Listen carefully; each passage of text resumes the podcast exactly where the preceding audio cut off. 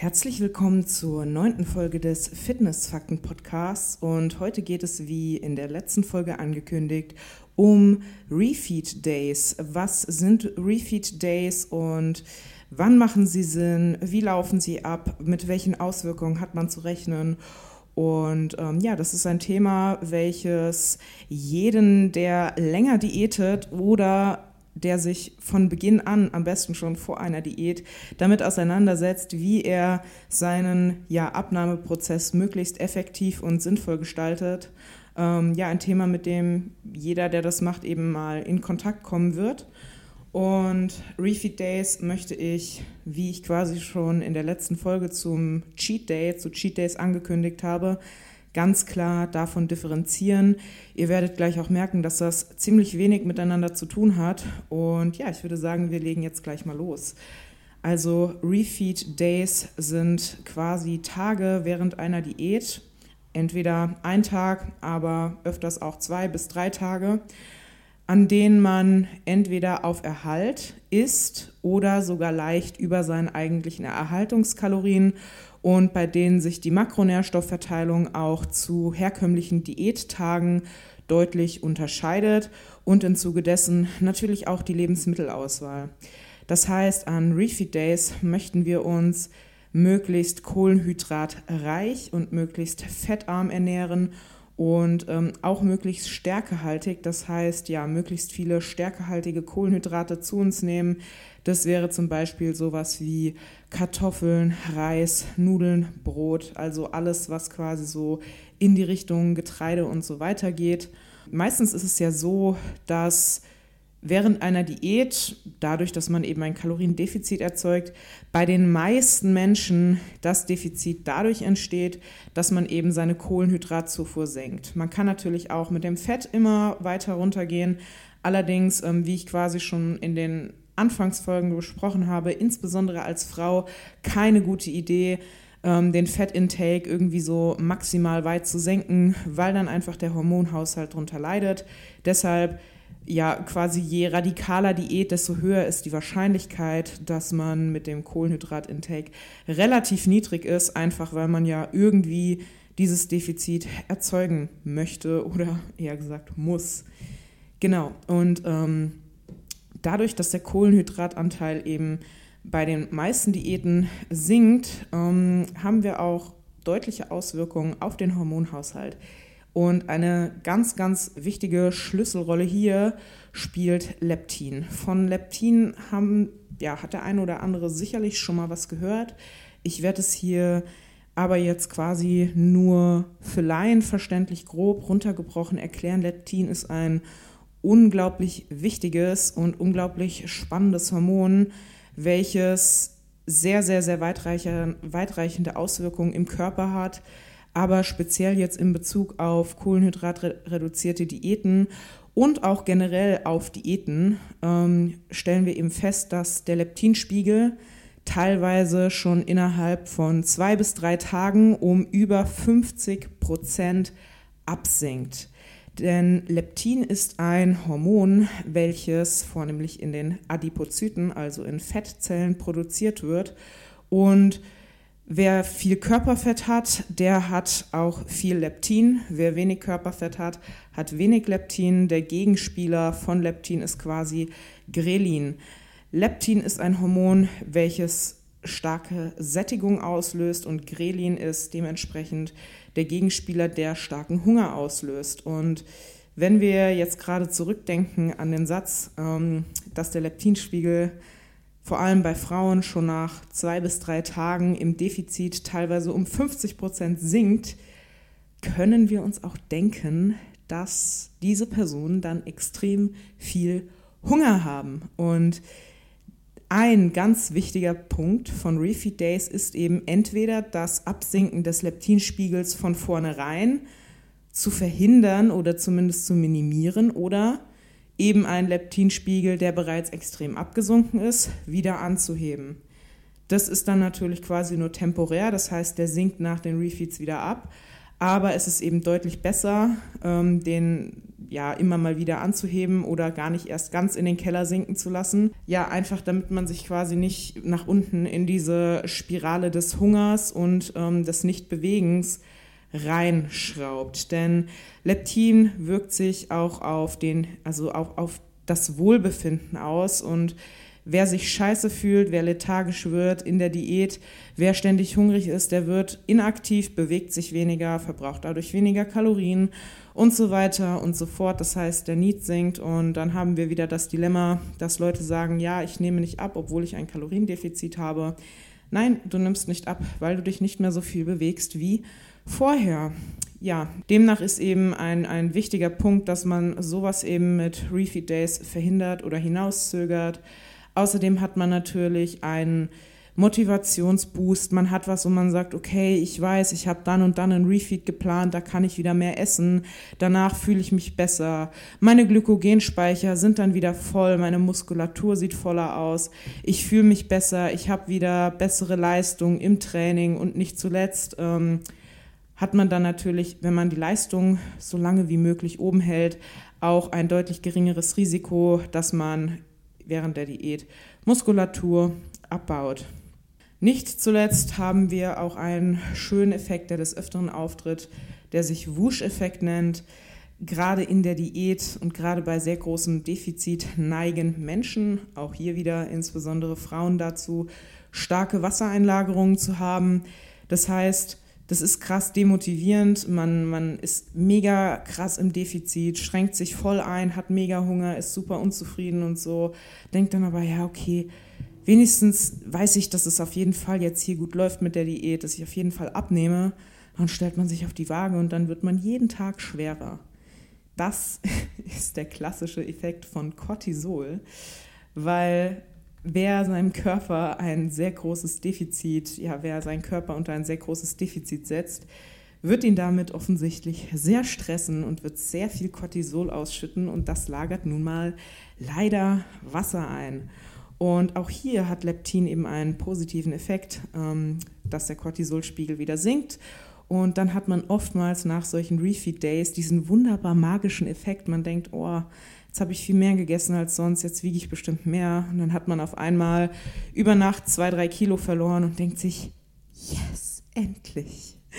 Also ja, zumindest äh, ging es mir schon sehr, sehr oft so und jeder, der schon mal Refeeds gemacht hat, kann das wahrscheinlich bestätigen. Ja, jetzt wisst ihr, wozu Refeed Days da sind und ich würde sagen, jetzt widmen wir uns dem Wie, wann, was, wo, wer. Wer sollte Refeed Days machen? Also grundsätzlich jeder, der eine Diät macht. Hier ist ähm, aber klar abzugrenzen, dass Refeeds unterschiedlich oft und lange stattfinden sollen. Man kann halt nicht pauschal sagen, jeder braucht einen Refeed Day pro Woche oder zwei Tage hintereinander alle zwei Wochen, sondern das richtet sich eben danach, wie ist die Ausgangslage. Also haben wir jemanden, der stark übergewichtig ist, der braucht definitiv weniger Refeed Days, der braucht wahrscheinlich gerade so am Anfang gar keine. Ähm, je niedriger man sich quasi mit dem Körperfettanteil bewegt, desto öfter sollte man Refeed Days einlegen.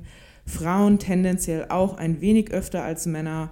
Wer sehr, sehr viel intensiven Sport macht, der soll, kann, soll auch öfters Refeed Days machen als jemand, der jetzt nur zwei, dreimal pro Woche ins Training geht. Natürlich auch solche Faktoren wie Stressresistenz, Beruf und so weiter und so fort spielen da eine Rolle und natürlich nicht zuletzt die Höhe des Kaloriendefizits. Das heißt, Wer jetzt eine Highspeed-Diät macht, siehe letzte Folge und bereits wenig Körperfettanteil hat, der sollte definitiv mindestens ein, eher zwei Refeeds pro Woche einlegen und äh, wer jetzt eher kräftiger ist und vielleicht auch gar nicht so ein großes Defizit hat, ja, das, da würde ich das dann tatsächlich so sagen, nach Empfinden.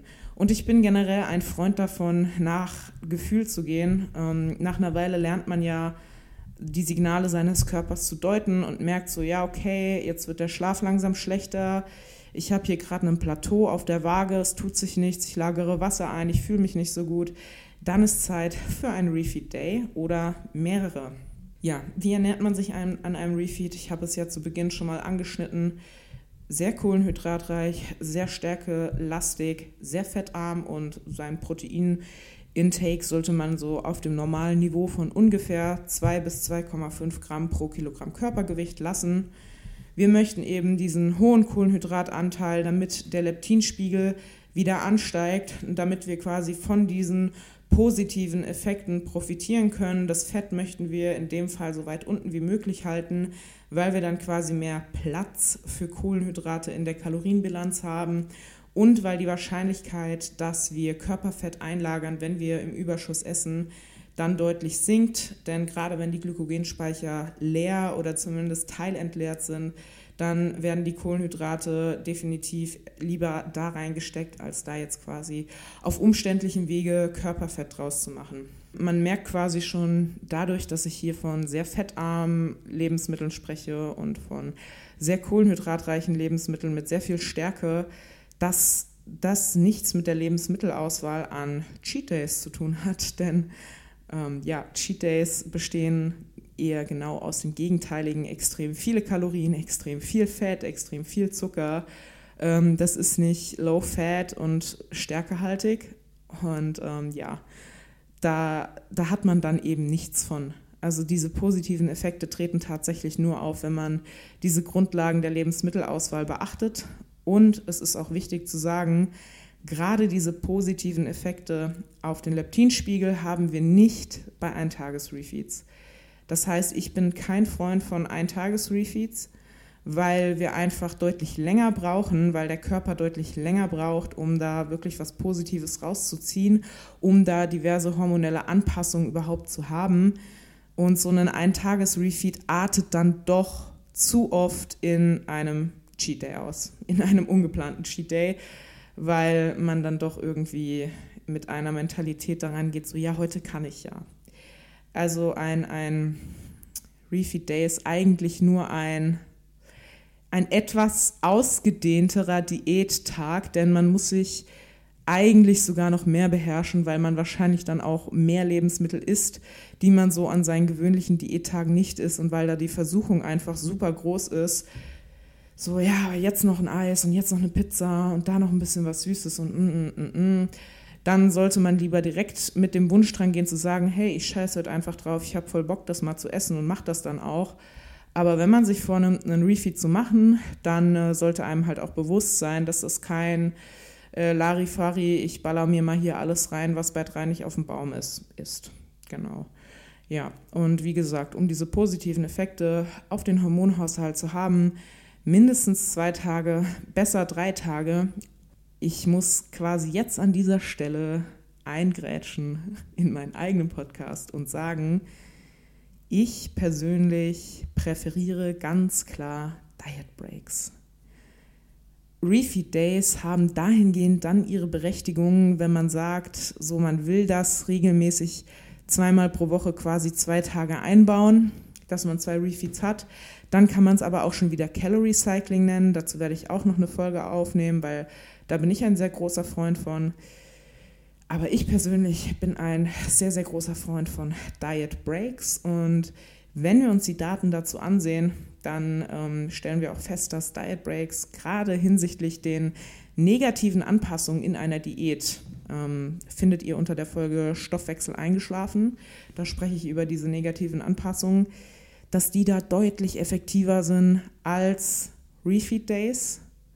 Und ich habe damit sehr, sehr, sehr gute Erfahrungen gemacht und auch Follower, die das durch mich ausprobiert haben und mir dann geschrieben haben, sehr, sehr positive Erfahrungen gemacht. Und ja, ich denke, an dieser Stelle werde ich einen epischen Cliffhanger einbauen und sagen, über Diet Breaks und wie die ablaufen, sprechen wir dann in der nächsten Folge.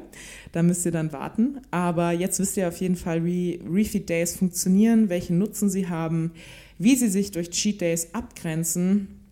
Und also wie gesagt, es ist nicht so, dass niemand Refeed Days machen sollte. Sie haben durchaus ihre Daseinsberechtigung und in vielen Situationen funktionieren sie vielleicht auch besser weil ich glaube, viele Leute haben erstmal ein Problem damit, mitten in der Diät zu sagen, okay, ich mache jetzt eine Woche Diätpause oder vielleicht sogar zwei und versuche dann wieder in die Diät reinzukommen. Da fällt es wahrscheinlich vielen leichter zu sagen, okay, ich mache jetzt zwei Tage Refeed Und danach geht es weiter, weil diese zwei Tage kann man sich dann gerade aufs Wochenende legen. Vielleicht hat man dann Besuch und geht feiern, was auch immer, als dann so eine ganze Woche. Aber das ist dann auch so ein möglicher Nachteil von Diet Breaks, den ich sicherlich in der nächsten Folge dann besprechen werde. Ja, also an dieser Stelle Refeeds durch, durchaus Daseinsberechtigung, muss man eben quasi individuell abschätzen nach seinen eigenen Vorlieben, ähm, nach seiner Ausgangssituation und nach seiner Zielsetzung und dann eben wirklich sinnvoll gucken, was plane ich mir für Lebensmittel ein, auch darauf achten, dass man natürlich die ganzen Kohlenhydrate, die man dann zusätzlich isst, nicht in einer Mahlzeit isst, sondern eben wirklich auf den Tag verteilt, weil sonst hat man eben auch diesen kleinen Effekt eines Eintages-Refeeds absolut gar nicht ausgenutzt. Und ähm, ja, bitte macht keinen Cheat Day draus. Wenn ihr einfach nur futtern wollt, ist es vollkommen okay, dann macht es, aber das ist kein Refeed.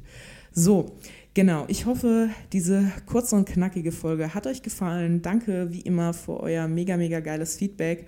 Und ich denke, es wird jetzt eine Woche Podcast-Pause geben, denn ich bin in München bei einem Shooting. Wer sich dafür interessiert und ein wenig up-to-date bleiben möchte, was hier bei mir abgeht, schaut doch auf meinem Instagram, äh, Instagram Kanal, Profil vorbei. Lea Lostlifting-official. Da werde ich sicherlich einige Sachen vom Shooting filmen. Ich bin sehr gespannt auf München. Ich war noch nie da. Soll ja eine sehr schöne und leider auch sehr teure Stadt sein. Ich bin, ich bin gespannt und ähm, wir hören uns dann in wahrscheinlich einer Woche bis dahin habt alle einen wunderschönen Tag.